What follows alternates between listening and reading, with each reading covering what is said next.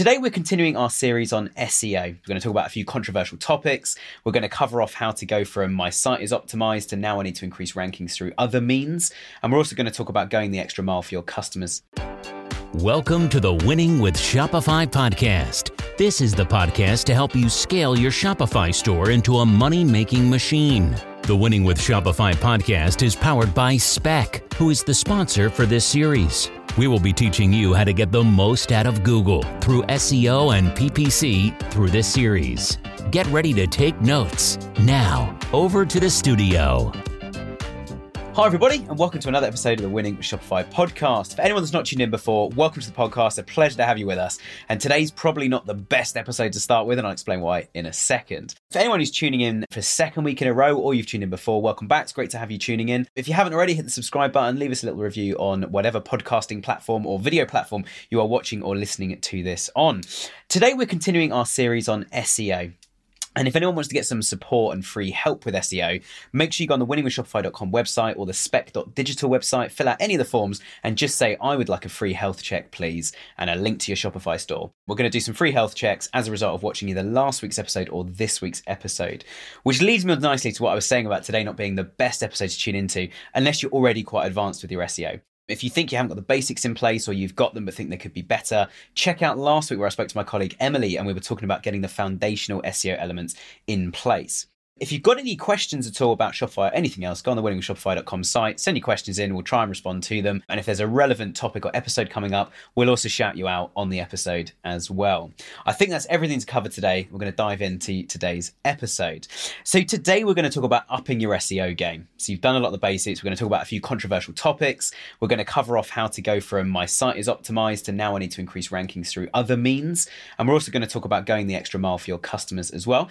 Joining me is my lovely colleague Rob. So without further ado, Rob, welcome to the show. Hi, Nick. Thank you very much for having me. It's this a pleasure to have you with us. Second time round, I think. I've actually been on a, a mm. podcast before. Didn't we talk about there was a list top five things you could do for SEO. It was probably a couple of years ago. Now. It was a good couple of years ago. Yeah. yeah. So I've been hosting now for three years. For anyone that's uh, wondering where Caroline's gone, uh, it's been three years since Caroline last time. But yeah, we were indeed. We were talking about top top things you should do with your marketing. Yeah, so, uh, so it was welcome back. good fun. Yeah, and uh, yeah, happy to be back. Thank you. Nice, nice. And for anyone listening, going, who on earth is this Rob chap that's sitting in front of me? Rob, give us a bit of background to yourself and tell us about your role here at Spec. Yeah. So a quick bit about me. I'm a senior SEO consultant here at Spec. I've been working in SEO for four and a half years. Previously, before that, I was doing marketing in the music industry. So I was working with studios, artists, bands, event companies, and things like that, sort of doing marketing and digital marketing in a more old school way. And then when I found Nick and started working at Spec, sort of leveled that more into SEO specifically and sort of made, made that become my focus. And since then, it's all been win win and uh, sun, sunny days. Yeah. Rob's actually been with us for about five years now, so well set into the, the Spec way of doing things. Mm. Um, so, yeah, super excited to talk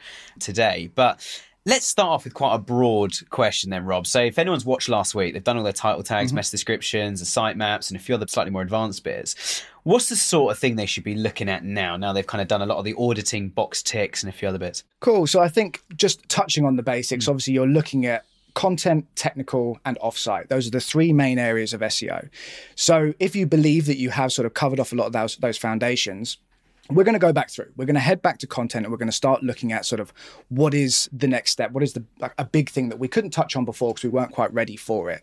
So, as they always say, content is king, and that is the area that you're going to be able to really drive that relevance between what a user is searching for and what you are providing on your website.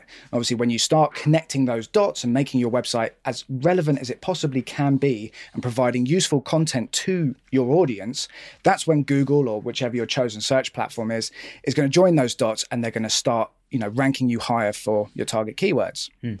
So let's start with target keywords. So we may have started with our really sort of bottom of the funnel t- focus keywords. I think one of the ones that Em spoke about last week on her podcast was shoes. You know, where we're selling shoes and we're going to try and get sort of as close to you know something that's quite niche. We're going to go with black leather shoes, for mm-hmm. example, and that's going to be our target keywords. We've done all of that. Now we're looking at how else we can get that target audience to the website. They're still looking for black shoes, black leather shoes. Perhaps they're not quite at that buying journey yet. They're mm-hmm. not sort of buy ready. So at this point, they might be researching shoes. They might be sort of asking some questions. You know, how would I clean a black leather shoe yeah. or something like that? So that's what we're going to look at for our next step. We're going to, we've got our sort of our bottom of the funnel keywords, and we're now going to look at that sort of middle of the funnel. They're not quite ready to buy, but we're still we still want them to know about us and get them into the website. So to do that, what we're going to do is we're going to start looking at blog posts and things like that, or FAQs, to really target. If, if a customer is asking a question, you know, does a leather shoe shrink in the rain? If you have a blog article that talks about, you know, treating leather shoes and avoiding them from shrinking, or you have that in your FAQs on the page, Google or your search platform is going to see that you have content using those keywords and it's going to start ranking you. So when your customer types that into a search engine, your web page is going to start to appear for it.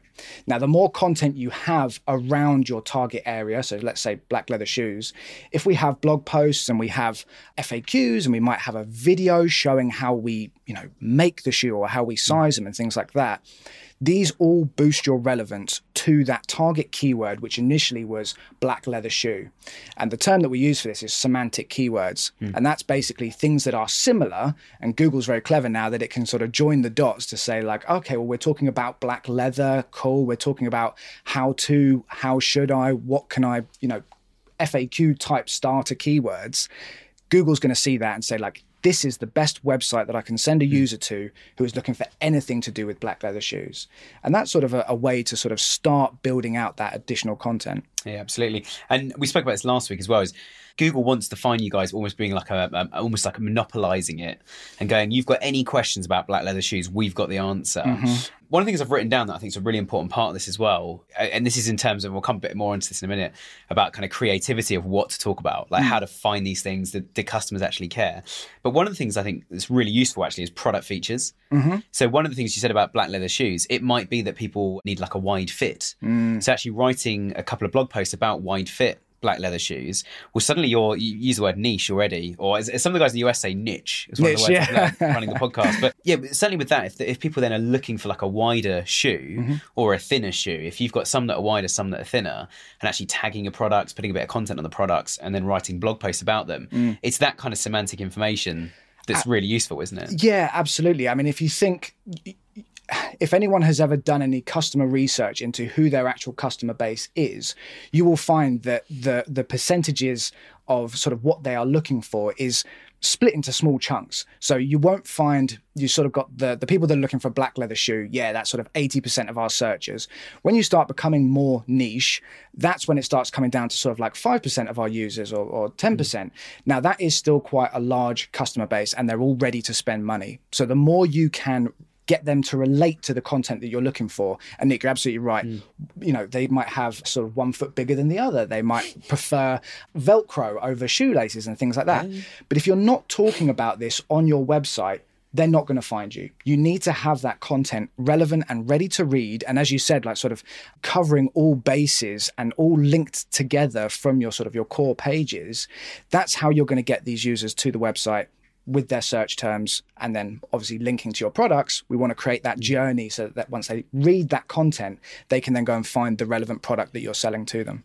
Yeah, yeah. And I, I spoke with Emily last week as well about the, the collection pages on Shopify are obviously some of the biggest welcome entrance mm. areas to the website. So you're looking for black leather shoes. You probably don't want to land on an individual product. You also don't want to land on the homepage unless that's the only thing that business did. Yeah. So you want to land on the collection. And we were talking about actually adding more information to that collection. And mm. obviously, what you're saying is actually going from the collection, going, all right, you're looking for black leather shoes, here are a load, mm-hmm. but almost having like a button saying, go and check out our information area and give it a fancy name, like I'll go and check out our buying guides or something. Absolutely. Go and check those out, but then also make sure the blog posts and buying guides link back to the collection to, to bolster up that as the main main landing page. Yeah. And I guess if you've got all of this content that you're building onto the website, you don't know which door into the website the user is going to come yeah. through. So based on whatever search term they've used, it may be that they land directly on the buying guide. Great. You know, we've written some great content, it's mm-hmm. ranked, and a user has landed on it. We don't want them to just read that guide and then go and buy it from a competitor. We want to continue that journey and make sure that they're still buying from us.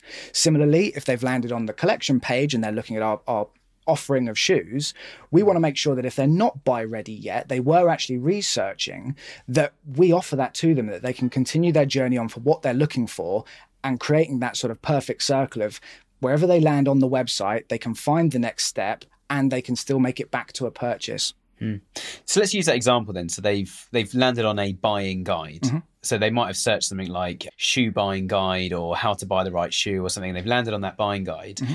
One of the challenges we certainly see clients have a lot is they'll get loads of traffic to a random page. Mm. And this is not random. We've optimized it, but it'll be like one will do really well and the others will do okay in terms of traffic from Google. So let's say they're all landing on this buying guide. Mm-hmm. One of the hardest things is to get someone to land on that buying guide and then purchase a product Mm. because they're just looking for the information which also means we don't know kind of what price range they're looking at, what kind of customer they're going to be, what sort of delivery. They might be looking for next day delivery and we don't offer it. Mm-hmm. We don't know any of any of that yet. But what are some of the things we can do on that buying guide to not sort of distract them away from the buying guide content and just smother it with adverts, but mm-hmm. how do we get them to go from that buying guide to buying a product as well?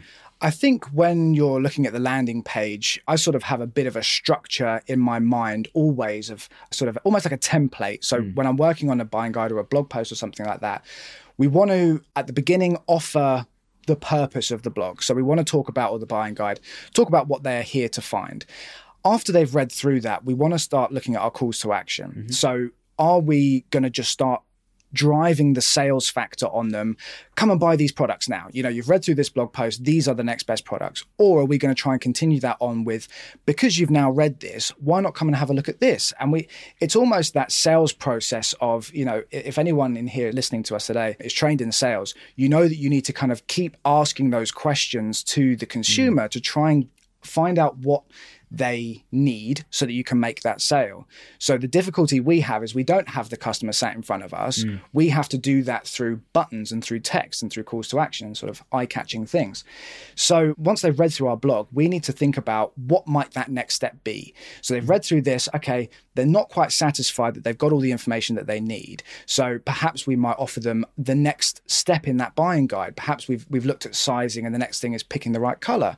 Perhaps we've got a sort of a new season that we've just released and we want to sort of offer them why not come and have a look at our new seasons these have actually got their own buying guides to them as well and you might learn more information than what you were hmm. originally asking for but then i will always have that purchase available so if hmm. i've spoken about a leather shoe for example come and have a look at our range of leather shoes. And that'll probably sort of sit towards probably between the the, the actual buying guide or, or the sort of the blog and the sort of the the more information like related articles and things like that because it is still our key mm-hmm. call to action. That is sort of the top priority is getting some money in your pocket. Yep. so as you said we don't want to sort of cram it with adverts and banners and things like that. We do want to make it a very organic journey as mm-hmm. they're reading through it because we're, we're offering it to them but a well thought out offering can push them in the right direction without them really feeling like they're being pushed mm. And I think one of the key things, especially with something like a buying guide or a, we mentioned FAQs already, or a blog post that is a and it is an FAQ in itself. Mm. With those as well, we we've got to get that brand message across, haven't we? If you're just functional, going,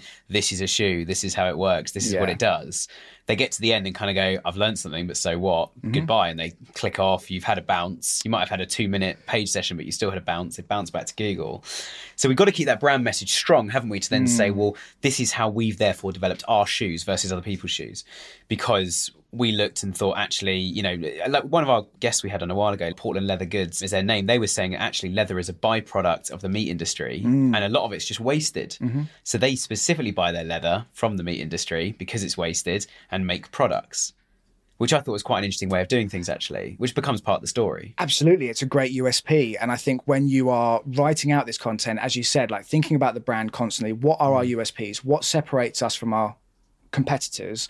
What is going to stop a customer from reading that content and then going, oh, actually, I've seen this product down the road at someone else. I'm going to go and buy it from them. By mm. driving that USP, we can try and convince a customer that we are the best brand to buy from. Yep. So something like that, sort of the sustainability and things like that, you know, it, it's really it's a, a key thought in people's minds at the moment in their mm. purchase journey. Sort of, okay, well, what are the other benefits for me purchasing from this place? And that's not just customer benefits. That could be, you know, global benefits like sustainability. It can be things like money off, you know, percentages and mm-hmm. things like that, or that sort of aftercare side of things with a consumer.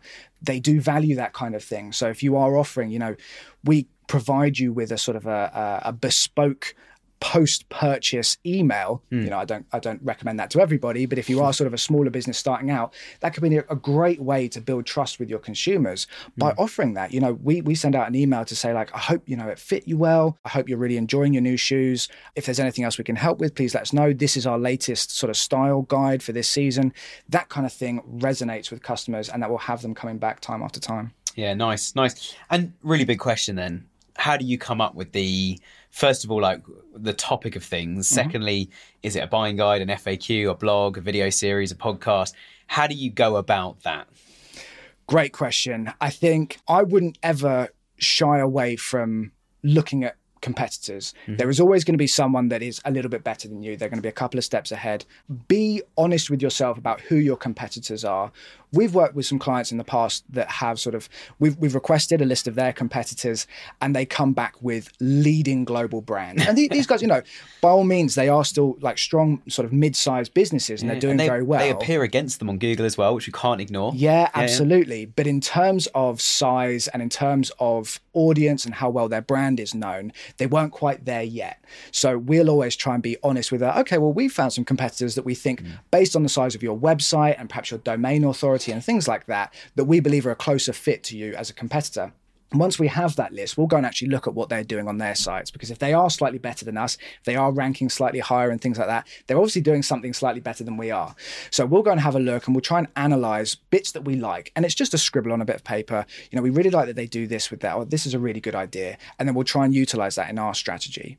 So that's one way. It's absolutely have a look at what other people are doing. There are some great resources like Google Trends and obviously, you know, keyword tools and things like that that will show you similar keywords to what people are searching mm-hmm. for. I think Neil Patel purchased that Answer the Public website, which sort of The price has gone up since he did that as well. I think yeah, there there is. I think you can get a free version where you get sort of two answers, but you can't export mm. them. But you can copy and paste if uh, if anyone's sort of uh, interested to look at that. but yeah, with with that, you type in a topic and it gives you sort of like loads of FAQs that people are searching mm-hmm. for and things like that. So that's a good starting point for looking at additional content and what you can write about. And yeah, I think that's basically it. Sort of researching competitors, using some tools that are out there, and just you know, even out in the real sort of bricks and mortar shops, when you walk into a shop, how do they approach you? What are the things that you know? Strike up a, a, a, a conversation with the owner of the shop and see what what what happens, because this is where all of e-commerce has stemmed from. It's, it's stemmed from bricks and mortar shops, and we're trying to replicate that in a far less intimate way. We're sort of doing it through a screen. So see what you can pick up. Go into some competitor shops and, and sort of have a conversation with them and see what they're doing. Yeah, I'm I'm I'm in the new. Uh, uh, sorry, I'm in the market for a new car at the moment, Hmm. and every showroom I walk into, you get about five sales guys literally just swarming towards you. Yeah. Oh, what model do you want? You're all smartening their ties, that kind of thing. Yeah. which is not the approach to take online. But I think you're absolutely right. If you walk into a shop, someone will say, "What sort of item are you looking for?" Oh, they're all over here. Is there a particular color, brand, or you just having a browse? Cool. Well, look, yeah. Let me know if you need anything else. Hmm. Whereas on a website, that let me know if you need anything. It's an email, phone call. Some sites do have chat Some now. chatbot, yeah. Uh, but the chatbot's going to ask you 20 questions before it puts you through to a human. And Yeah. so that, yeah, there's a whole world of things. But I think the, the only two things I would add to your list, I think, which is a very good list, I think certainly I start with competitors. Mm-hmm. But the two things I'd add, one is looking at site search.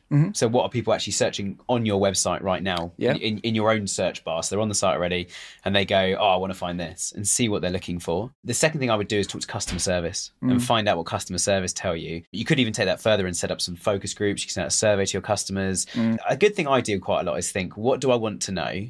And then I work out what question do I need to ask customers to find out that the answer to Yeah. that question. So if I want to know what people struggle with the product, like that you have our product, it doesn't do some things as well as we think it does, or we've tested it to do, or actually they don't know it does those things. The question I might ask customers in a customer feedback survey is going to be, what do you use it for?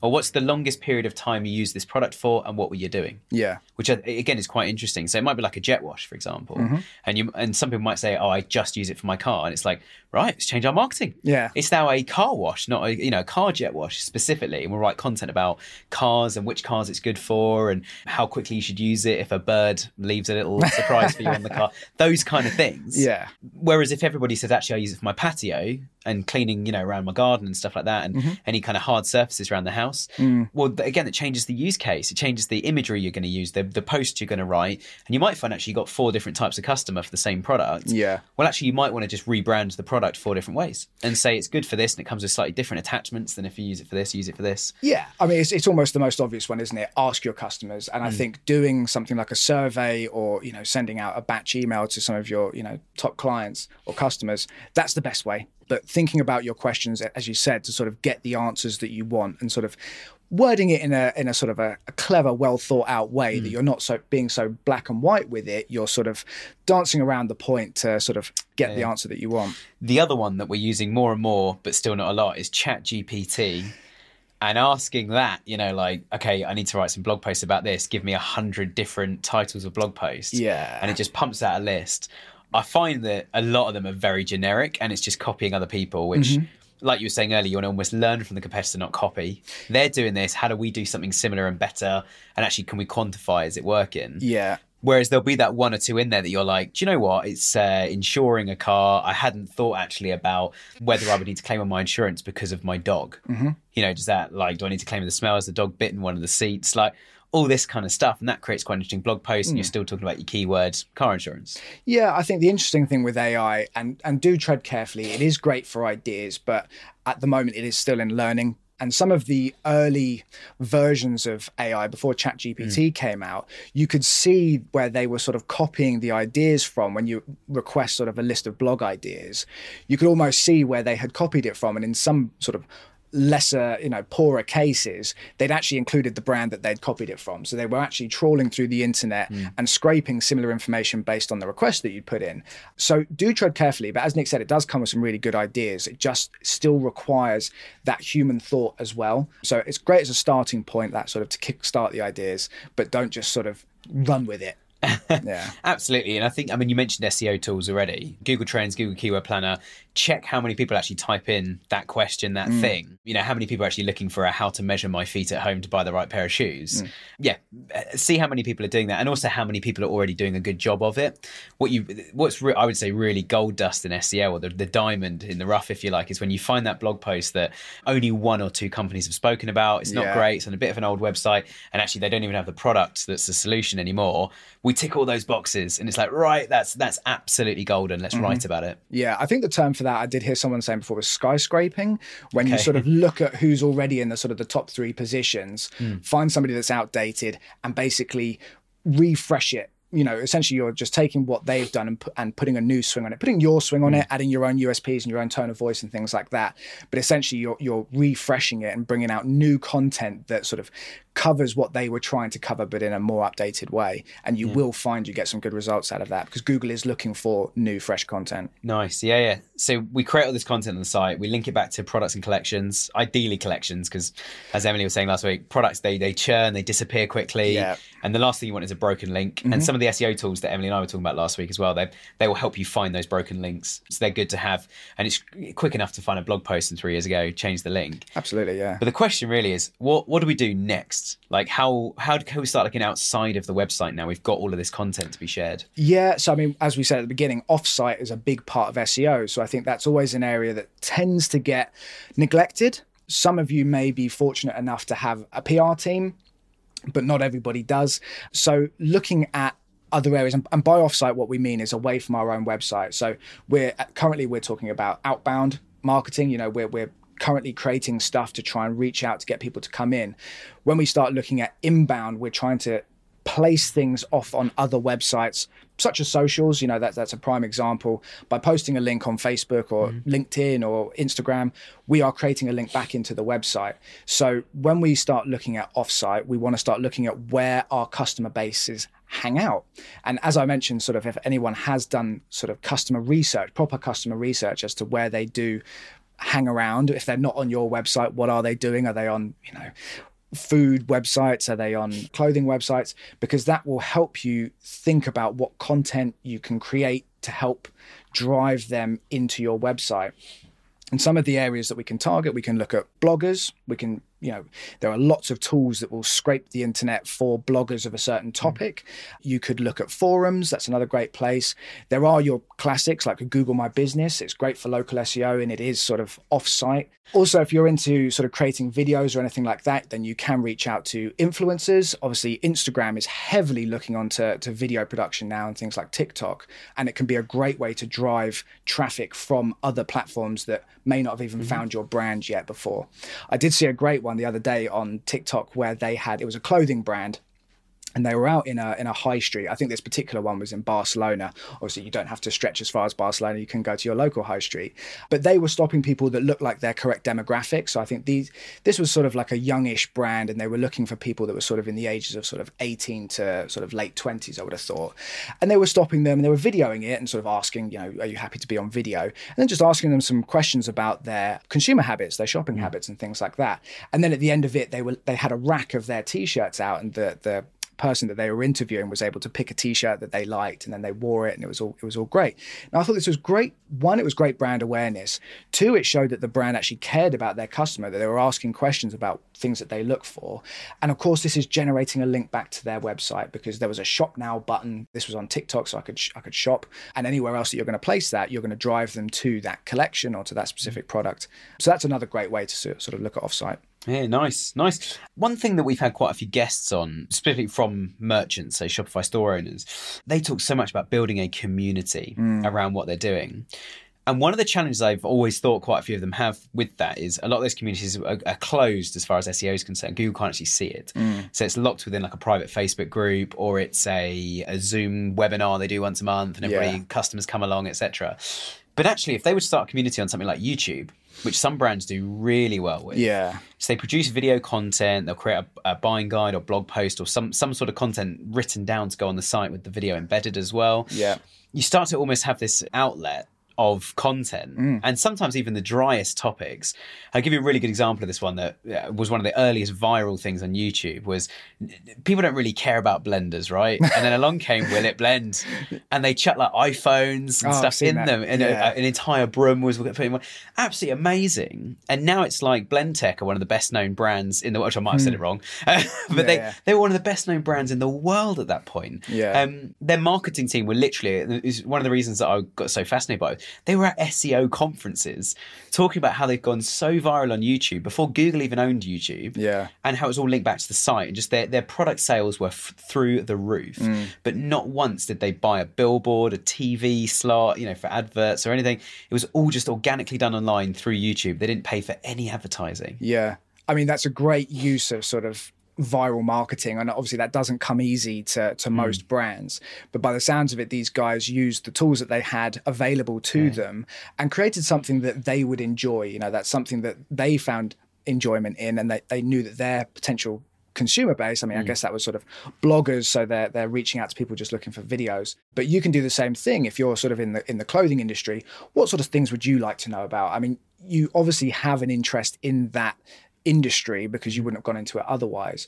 So start thinking about some of the things that you watch potentially when you're at home or you know the things that you look for when you're searching online or on YouTube and start trying to create content yourself there. It's so easy to create content nowadays. Everybody's got a phone in their pocket, everybody's yep. got a high quality video. There's even sort of apps that will edit it for you now as well. So really there's no excuse. I think one of the biggest things that almost scares brands into starting that is that when you do start out, you are only getting sort of two, three views. Yeah, You're yeah. not getting any comments. You think, oh, this is a waste of time. You do have to start somewhere. And most bloggers will say, yes, when I first started mm. out, I was getting no traffic, I was getting no clicks, no comments. And then suddenly it just took off. I found yeah. that one video that I launched that just resonated. And suddenly, you know, not essentially going viral, but it just it hit. They suddenly decided to get hundreds of thousands of views. They were getting clicks through to the website, whatever their CTA was, mm. and that is exactly how it goes. It's just persistence, and one day you will find that golden nugget that just that's the one that triggers it. Yeah, yeah. You just reminded me actually from a conference I went to a few months ago. Mm. They had their their head of marketing for AO, which in the US, I don't know if you have AO or not, but they're basically a white goods company. You can buy everything from laptops to washing machines to all sorts through these guys. And she was talking about the first Facebook Live they ever did. Oh yeah. And they did this Facebook Live. They got hundreds of thousands, possibly even millions of followers in the UK on Facebook. And they launched this Facebook Live, and a hundred people turned up. And one of the senior directors was texting her whilst this was going on, it hadn't. It was only like a twenty minute thing. It hadn't even finished. Going, just turn the camera off. This is so embarrassing. no one's watching this thing. Yeah. To which she just turned the phone off and thought, no, we've put energy into this. Somebody internally is owning this. We're going to see where this leads. Mm. And then 100 people watch it. And then, okay, a week later, they were like, right, time for the next one. And they look back at last week to get some inspiration. How do we make more? 101 watch this one, just we've got some incremental increase. They went back and realized a thousand people had now watched it. So they watched it after it was live. Yeah. And that was quite a significant switch, but still a thousand's not great. By the time they did their 10th one, they had uh, like half a million people tuning in Yeah. all over the world watching what they were talking about. And all they were talking about was little things like we're going to do a live demonstration of how to install a washing machine in your house. Lovely. Super simple. Yeah. And you can ask questions. And we've got different connectors. We've got a plumber on site, and it'll be live FAQs going on. Mm. And by the time, yeah, but they had a, they had half a million people tuning in live to watch someone install a washing. I mean, it, but they made it fun, and that's one of the things I've written down that I think is so important to this. Is we mentioned it last time as well about trying to bro- make your Shopify store more than a marketplace. Yeah. you've got to bring it to life. It's got to have that personality. Yeah, absolutely. I think many of you listening today or watching today, your target audience is probably shifting. And as will any, you know, as a company, you do have to grow and you do have to adapt to your, your target audience because, you know, generations grow up and those generations are looking at different things mm. that you know encourage them to purchase. So when we're looking at sort of i believe the the latest generation is gen alpha i think which are sort of the the nippers sort of coming up. The things that they're going to be looking for they are the youtube era. They've sort of brought up sort of watching this fast entertainment. It's sort of quick and hmm. entertaining at all times. So that is sort of something that you need to bear in mind that you know if you're if you're looking to target somewhere like tiktok or youtube that you do have to start sort of bringing some of these things in. Obviously, that's only if that is your demographic, if you are sort of targeting a sort of a younger audience. But even the younger audiences now are going to grow up and they are going to have those similarities in, in the things that they're interested in. Hmm. Also, with that, you've got this experiential sort of I think they t- they call it experiential e-commerce, where you're trying to you don't have that shop for somebody to walk into and to sort of get that feel of of who you are as a brand or who you are as a person, perhaps. So what we're trying to get across on the website is everything hmm. that means something to us as a brand. And I think when you're doing your marketing, yes, trying to have fun with it is an absolute key way to get people engaged with what you're doing. Obviously, if you're more of a luxury brand, then you're going to have to go down more of a serious route potentially, but you can still have fun with it. Try and do something that is engageable. It's something that somebody wants to watch and they want to learn more about because that's going to then drive them through that journey of coming to the website. And finding Yeah, out definitely. it. Definitely. I think in terms of that engagement as well, some of you guys listening right now will be thinking like, okay, sorry guys, I just need the top tips on how to get to number one on SEO. Bringing this back to SEO though, this hmm. is this is exactly what Google's looking for. They're looking for personality. Google want a safe pair of hands to send traffic to, mm-hmm. and that's never changed. It's always been their ethos. It's the most relevant thing at number one. So to give an example of an old client of ours called Cladding Warehouse. So if you're listening, guys, hey, I hope you're well. But we worked with them quite a few years ago now. Cladding, though, I mean, you're literally talking like these little squares you put on a wall to make it hygienic, like plastic, literally cladding, hence the name. And they were they were sort of bottom of page one for pretty much everything. So getting getting a decent amount of traffic, but you know, three, four more positions up, we're talking about like doubling it, tripling mm. it, like quite exponential growth. So the marketing guy, Glenn, he came up with this concept called Vlad the Clad, and he just literally got a cartoonist and paid them, I think, about five hundred pounds to design this little Viking called Vlad. It was hmm. so simple. I mean, you're laughing at it. It was hilarious, and actually, they because they they talked to their customers, and of course, they're all what we call in the UK tradies. You mm. know, these guys who are fitting this stuff. A, anyone can fit this with a little bit of training. B, you buy the whole kit from them. Mm-hmm. So you see how they're listening to their customers going, Yeah. right, they're tradies. They find this kind of banter quite funny. So Vlad recommends or Vlad's top kit. And they literally, this little Viking on the site who'd start pointing at things.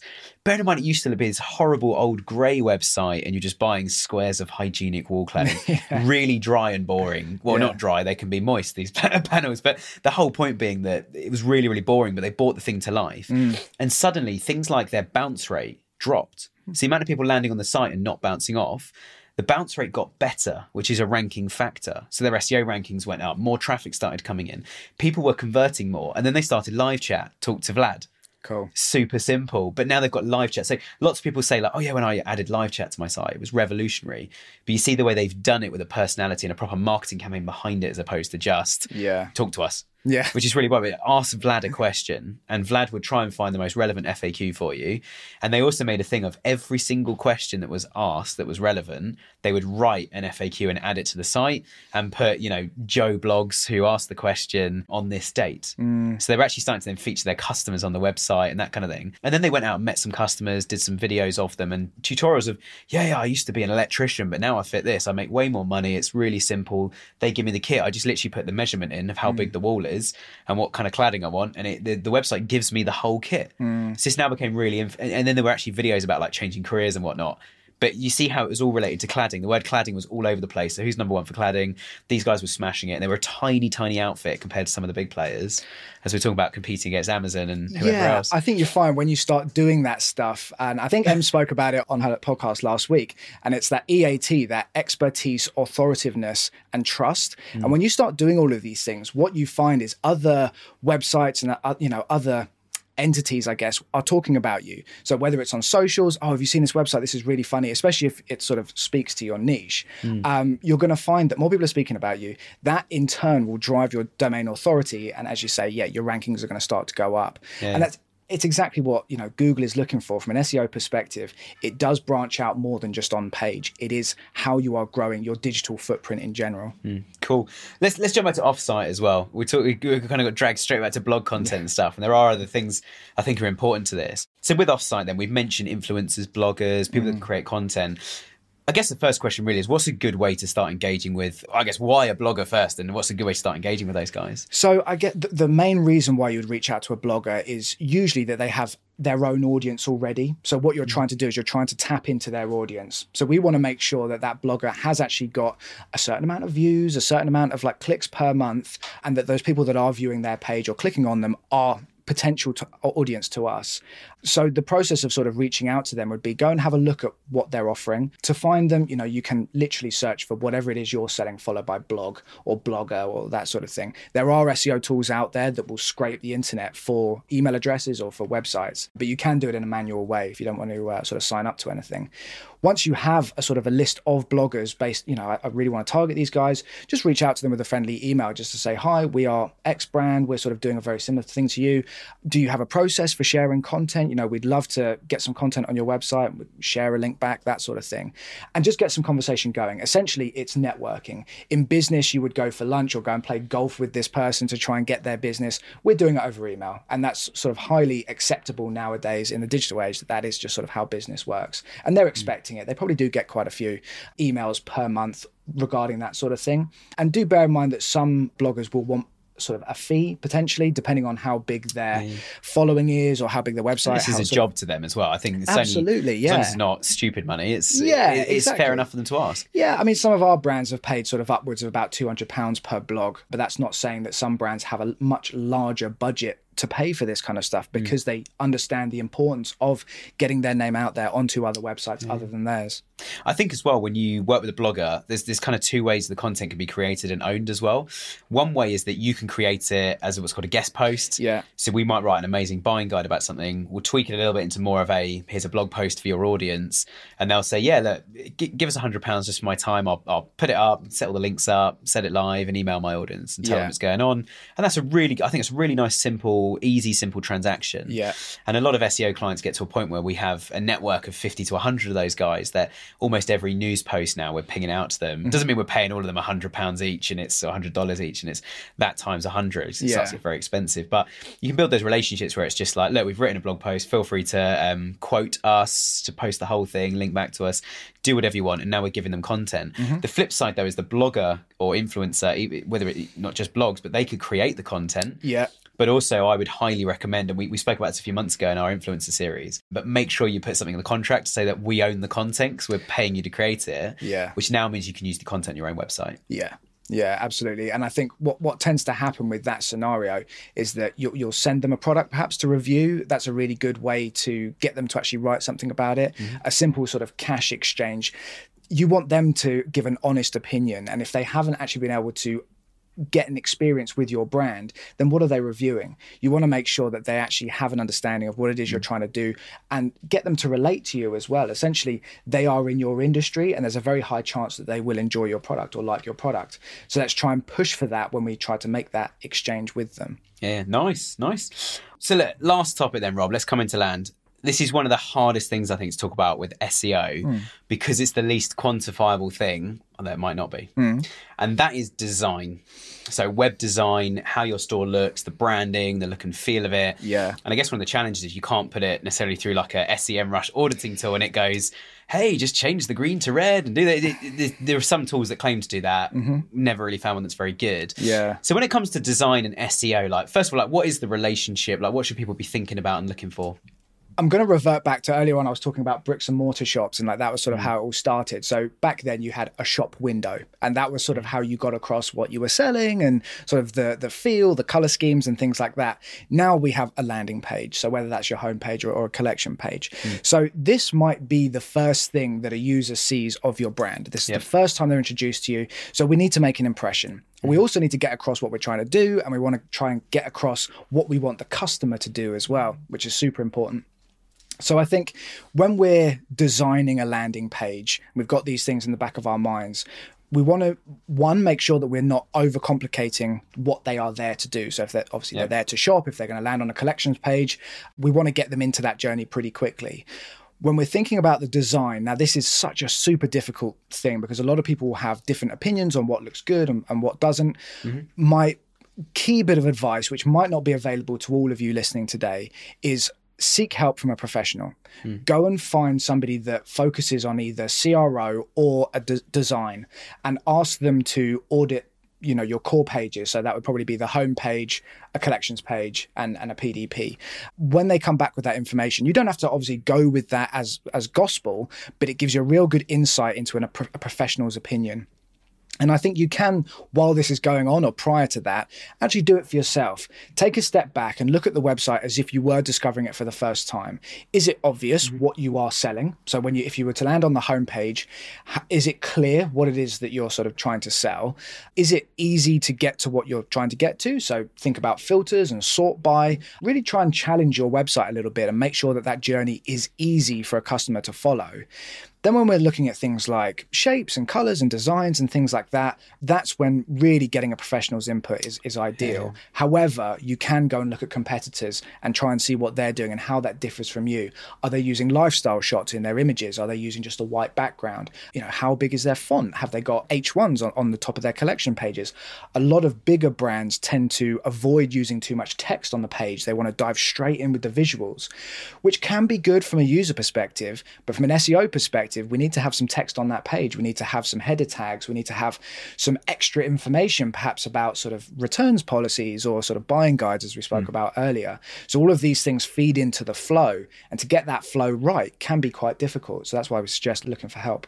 Yeah, yeah, definitely. And if anyone's sitting there going, right, Rob, what was that CRO thing? Conversion rate optimization. Yeah, sorry, yeah. Um, it's interesting though, because certainly, certainly from a PPC perspective, we do it a lot on SEO as well, but PPC especially is just like pound for pound or dollar for dollar. You're paying money to Google, you've got to get that return. Mm-hmm. So we've started doing more and more what we would call CRO audits, where we're just looking at client sites and saying, try adding this to your site Mm-hmm. and see if that changes conversion. And 99% of the time, the first thing we look at is the basket, is the cart. And we go, when you add a product to cart, and bear in mind there's an element of let's get more people doing that, which is another step. But when people add to cart, so often it just then goes, you have one item in your cart. Yep. Big blank white space underneath. If you're on mobile, if you're on a desktop, that comes up on the generally the right hand side, and the left hand side of the screen is just grey because it's greyed out whatever product page you're on Yeah. when you add it to cart.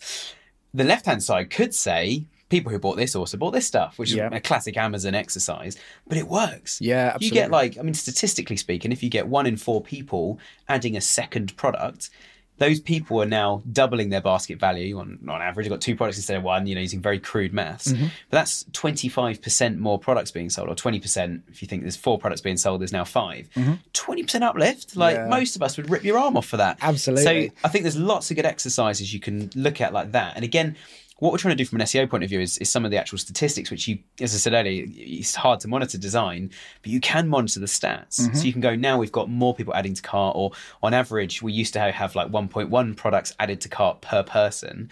Now we've got 1.6. Mm.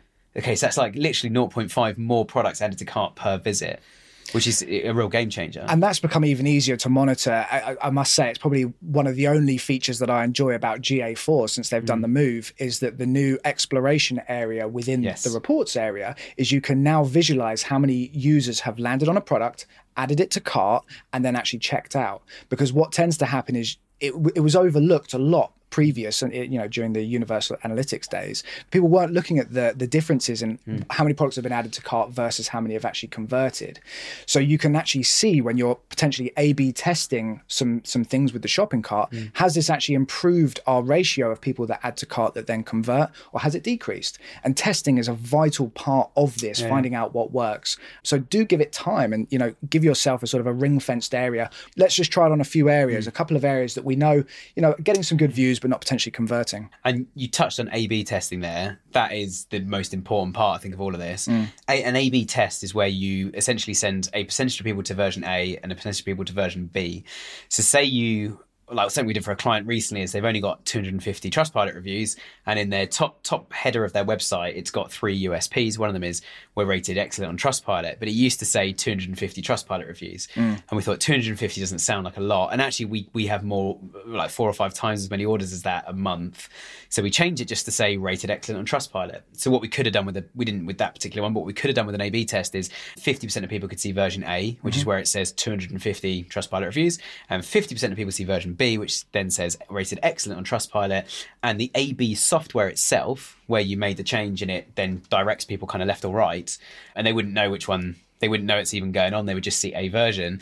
That software would report back what your conversion and average order value and, and revenue was Yeah. from each of those things. So, as Rob says, you've got to leave it running long enough to test it. Yeah. But again, what we're trying to do is, is lower things like bounce rate and stuff, which is a massive factor for SEO. Mm-hmm. There's also an element of if we didn't even increase the SEO traffic or rankings at all, let's get more blood out the stone, as they say. Let's Yeah. get more revenue from the customers that are coming on the website. Yeah, and I mean it, it is a big part of SEO because obviously the, the more people that are purchasing and converting is going to have a, a corresponding effect on the rest of our, our website. But something like A/B testing is the one that is going to show us, okay, this this idea didn't work or this idea did work. So that yeah, big part of CRO. Nice, nice. Well, Rob, thanks so much for joining us today. It's been great to chat about SEO. Thank you very much for having me. And for everybody listening at home, as I said earlier, right at the start of today's episode, um, we're offering a free SEO health check. So spec.digital is our main agency site. Winningwithshopify.com is the podcast site. Just go on either of those, fill out any form and just say, I would like a free SEO health check, please. And here's my website. We'll get something back to you guys. But thanks so much for tuning in today. New series starting next week, so stay tuned. We've literally got about three options at the moment, so we're going to work out what we're going to talk about before next week, of course. Make sure you tune in next week. If you haven't already, hit the subscribe button. And thank you so much for listening to today's conversation. Thanks for listening to today's podcast. You can subscribe to our weekly newsletter for exclusive offers at winningwithshopify.com. And don't forget to check out our Facebook group by searching for Winning with Shopify on Facebook. Over and out.